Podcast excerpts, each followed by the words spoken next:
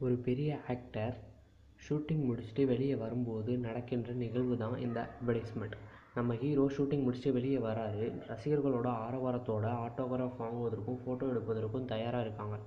நடந்து வந்து கொண்டிருக்கிற நம்ம ஹீரோ வச்ச கண்ணு வாங்காமல் ஒரு விஷயத்த பார்க்குறாரு அவர் பார்க்குற அந்த நிகழ்வு தான் ரொம்ப க்யூட்டாக இருக்குது அது என்னென்னு பார்க்கும்போது தங்கம் போல மின்னக்கூடிய குழந்தை. அவங்க அம்மாவோட காதோர கம்மலை ஆட்டி விட்டு விளையாடி கொண்டிருக்கிறது. அவங்க கூட போய் நின்று இதை ரசிக்கிற நம்ம ஹீரோ அவங்கள பார்த்துட்டும் அவங்க கூட ஒரு செல்ஃபி எடுத்துட்டும் அங்கேருந்து கிளம்புறாரு. கிளம்புற வேகத்தில் ஜோ ஆல்காஸ் ஒரு அட்வர்டைஸ்மெண்ட் அது என்னன்னு பார்க்கும்போது இது கடை விளம்பரம். Welcome to the magical media இன்றைக்கி நம்ம இன்டர்வியூ பண்ண போகிற செலிபிரிட்டி யாருன்னு பார்த்தா வயிறார சாப்பிட்ற நமக்கு உணவு தர்ற விவசாயி ஐயா காசிராஜன். ஐயா வணக்கம் ஐயா. வணக்கம் தம்பி. உங்கள் பேரை சொல்லி உங்களை அறிமுகப்படுத்தி கொள்ளுங்க ஐயா. கண்டிப்பாக தம்பி. நான் அந்த காலத்து இன்ஜினியரிங் பட்டதாரி. படித்த படிப்புக்கு சரியான வேலை கிடைக்காததால் எங்கள் அப்பாவோட வேலையை நான் பார்க்க ஆரம்பித்தேன் உண்மைதான் ஐயா. எல்லாருக்குமே அவங்க படிக்கிற படிப்புக்கு ஏற்ற வேலை கிடைக்கிறதில்ல. உங்கள் அப்பாவோட வேலை என்னது ஐயா? நாட்டின் முதன்மையான தொழில் விவசாயம். இந்த விவசாயம் இதான் இந்த விவசாயம் பண்ணுற விவசாயி தான் நான். இந்தியா ஒரு விவசாய நாடு எல்லாருக்கும் தெரியும். அந்த மாதிரி ஒவ்வொரு நாட்டுக்கும் ஒவ்வொரு பாரம்பரிய தொழில் கண்டிப்பாக இருக்கும். ஆ ஆமாங்க ஐயா. அது உண்மைதான். அதனால் விவசாயின்னு சொல்கிறதுல நான் ரொம்ப பெருமைப்பட்டுக்கிறேன். ஐயா இப்போ நீங்கள் பேசுகிறத மக்கள் கேட்டுக்கிட்டு இருப்பாங்க. மக்களுக்கு சொல்லணும்னு நினச்சா நீங்கள் என்ன சொல்லுவீங்க? இந்த உலகத்தில் எந்த ஒரு பொருளும் எல்லாத்துக்கும் ஈஸியாக கிடைக்கக்கூடியதில்லை. அப்படி கிடைச்சாலும் அதை சரியாக பயன்படுத்திக்கிறது இல்லை அந்த மாதிரி தான் உணவும். ஒருவேளை உணவு கூட இல்லாமல் இங்கே நிறைய பேர் இருக்காங்க. ஆனால் மூணு வேளையும் உணவு இருந்தும் அதை சரியாக பயன்படுத்தி கொள்ளாமல் இருக்காங்க மக்கள். மக்கள்கிட்ட கேட்குறது ஒரே விஷயந்தான் உணவு. இந்த உணவை மட்டும் எப்பவுமே வேஸ்ட் பண்ணாதீங்க. அடுத்த வேளை சாப்பாடு நிச்சயம் இல்லாமல் நிறைய பேர் இருக்காங்க. கடைசியாக ரொம்ப கரெக்டாக சொன்னீங்க ஐயா. ரொம்ப நன்றி.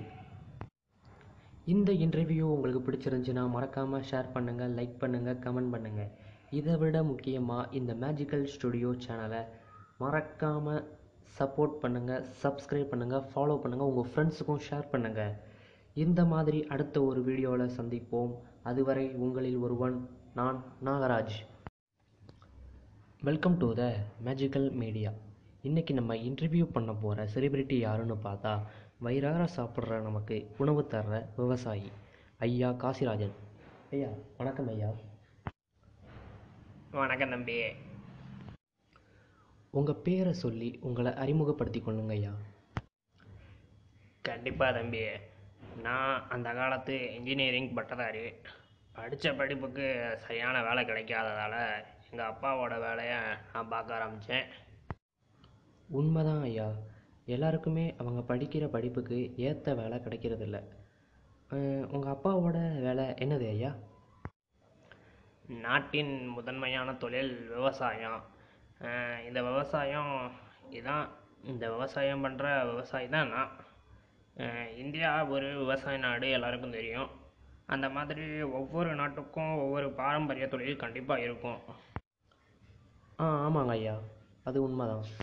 அதனால் விவசாயின்னு சொல்கிறதுல நான் ரொம்ப பெருமைப்பட்டுக்கிறேன். ஐயா இப்போ நீங்கள் பேசுகிறத மக்கள் கேட்டுக்கிட்டு இருப்பாங்க. மக்களுக்கு சொல்லணும்னு நினச்சா நீங்கள் என்ன சொல்லுவீங்க?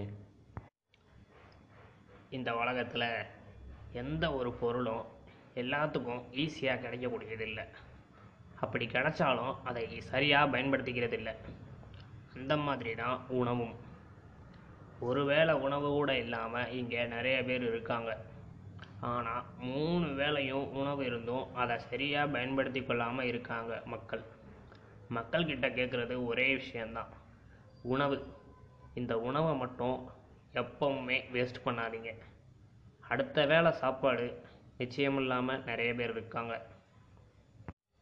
கடைசியாக ரொம்ப கரெக்டாக சொன்னீங்க ஐயா. ரொம்ப நன்றி. இந்த இன்டர்வியூ உங்களுக்கு பிடிச்சிருந்துச்சுன்னா மறக்காமல் ஷேர் பண்ணுங்கள் லைக் பண்ணுங்கள் கமெண்ட் பண்ணுங்கள் இதை விட முக்கியமாக இந்த மேஜிக்கல் ஸ்டுடியோ சேனலை மறக்காமல் சப்போர்ட் பண்ணுங்கள் சப்ஸ்கிரைப் பண்ணுங்கள் ஃபாலோ பண்ணுங்கள் உங்கள் ஃப்ரெண்ட்ஸுக்கும் ஷேர் பண்ணுங்கள் இந்த மாதிரி அடுத்த ஒரு வீடியோவில் சந்திப்போம். அதுவரை உங்களில் ஒருவன் நான் நாகராஜ். இன்றைக்கி நம்ம பார்க்க போகிறது என்னென்னு பார்த்தீங்கன்னா சுற்றுலாத்தலத்திலேயே ஒரு முக்கியமான இடம். அதுதாங்க நம்ம ஐஃபில் கோபுரம் அதாவது ஐஃபில் டவர் பாரிஸில் இருக்கே தெரியுமே? எல்லாத்துக்கும் அந்த இதுதான் கண்டிப்பாக போயாகணும் அப்படின்னு நினச்சி நிறைய பேர் இருப்பீங்க. அதுங்க என்ன தான் இருக்குது வாங்க பார்க்கலாம். ஐஃபில் டவர் பாரிஸ்க்கு ஒரு முக்கியமான இடம். கிட்டத்தட்ட சொல்ல போனோம்னா அதுதான் அந்த பாரிஸோட அடையாளமே. வருஷத்துக்கு ஐம்பத்தஞ்சு லட்சம் பேர் இதை பார்க்க வர்றாங்க. இந்த ஐஃபில் டவரோட ஹிஸ்ட்ரின்னு பார்த்தா மூணே வருஷத்தில் இதை கட்டி முடிச்சிருக்காங்க. முந்நூறு வேலையாட்கள் அஞ்சு லட்சம் ஆணிகள் பதினெட்டாயிரத்தி முப்பத்தி எட்டு துண்டு கம்பிகள் இதெல்லாம் வச்சு இந்த டவரை கட்டி முடிச்சிருக்காங்க. இது கட்டப்பட்ட காலத்தில் அதாவது அந்த காலத்தில் இது கட்டக்கூடாதுன்னு நிறைய பேர் எதிர்ப்பு தெரிவித்தாங்க ஆனால் இப்போ காலப்போக்கில் பார்த்தோம்னா இதை ஒரு சுற்றுலாத்தலமாக ரசிக்கக்கூடிய அளவுக்கு எல்லாம் வந்து போகிற ஒரு முக்கிய இடமா இருக்குது பாரிஸில். பிரான்ஸ் நாட்டோட அடையாளமாக விளங்கக்கூடிய ஈஃபில் டவர் இன்னையோட நூற்றி முப்பதாவது பிறந்தநாளை சந்தோஷமாக கொண்டாடி இருக்குது இந்த ஐஃபில் டவர் கவனிப்புக்காக ஏழு வருஷத்துக்கு ஓராட்டி இதில் வெள்ளையடிக்கிற மாதிரி. அதாவது வெண்ணிற பூச்சு அப்படின்னு ஒரு பூச்சு பூசப்படும் இதில். ஆரம்ப காலத்தில் இதை கட்டும்போது இருபது வருஷம்தான் இங்கே வைக்கணும் அப்படின்ற மாதிரி தான் பர்மிஷன் கொடுத்தாங்க. ஆனால் காலப்போக்கில் இது வந்து பார்க்க நிறைய பேர் வர்றனால சரி இது இங்கேயே இருக்கட்டும் ஒரு நல்ல இடமா தான் இருக்குது அப்படின்னு விட்டுட்டாங்க. ஆனால் அது காலப்போக்கில் ஒரு சுற்றுலாத்தலமாக இப்போ வந்து பாரிஸ்க்கு ஒரு முக்கியமான இடமா அது விளங்கிக்கிட்டு இருக்குது. அதான் நமக்கு எல்லாருக்கும் ரொம்ப பிடிச்ச ஒரு இடமா இன்னும் அது இருக்குது ஐஃபில் டவர் கட்டி முடித்த கொஞ்ச நாள்லேயே மக்கள் பார்வைக்கு திறந்து விட்டாங்க. ஐஃபில் டவர் படிக்கட்டில் கீழேருந்து மேலே போகிறதுக்கு ஒரு மணி நேரம் ஆகும். இந்த ஐஃபில் டவரில் மொத்தம் ஆயிரத்தி எழுநூற்றி தொண்ணூற்றி ரெண்டு படிகள் இருக்குது இந்த படிகளெல்லாம் தாண்டி நம்ம மேலே போனால் மட்டும்தான் அந்த பேரிஸுன்ற அழகாக நம்ம சுற்றி பார்க்க முடியும். இதெல்லாம் யோசித்து நடந்து போகிறதுக்கு ஒரு மணி நேரம் ஆகுது. இதை அப்போயே கணித்து அங்கே ஒரு லிஃப்ட் கட்டி முடித்தாங்க இது மட்டும் இல்லாமல் இதோட உச்சியில் அதாவது பாரிஸ் அந்த ஐஃபில் டவரோட உச்சியில் ஒரு வானொலி நிலையம் இருக்குது ஒரு தொலைக்காட்சி ஒளிபரப்பு நிலையம் இருக்குது அது என்னவோங்க இன்னும் எல்லாருக்கும் அந்த இடம் ரொம்ப பிடிச்ச இடமாவே இருக்குது எனக்கும் அங்கே போய் பார்க்கணும் சுற்றி பார்க்கணும் ரொம்ப ஆசையாகவே இருக்குது கண்டிப்பாக இதை கேட்டுக்கிட்டு இருந்தீங்கன்னா உங்களுக்கும் இந்த ஆசைகள் கண்டிப்பாக இருக்கும். கண்டிப்பாக நீங்களும் போய் பாருங்கள் எல்லாருக்கும் பிடிச்ச இடமா உங்களுக்கும் பிடிச்ச இடமா இருக்கும். கண்டிப்பாக போயிட்டு வந்து எப்படி இருந்துச்சுன்னு உங்கள் அனுபவத்தை கண்டிப்பாக சொல்லுங்கள் ஷேர் பண்ணுங்கள் எங்களுக்கும். Paris Eiffel tower. இன்னும் ரசிக்கக்கூடிய இடத்துல ஒரு முக்கியமான இடம். கண்டிப்பாக காதலர்கள் வந்து பார்க்கக்கூடிய இடம்.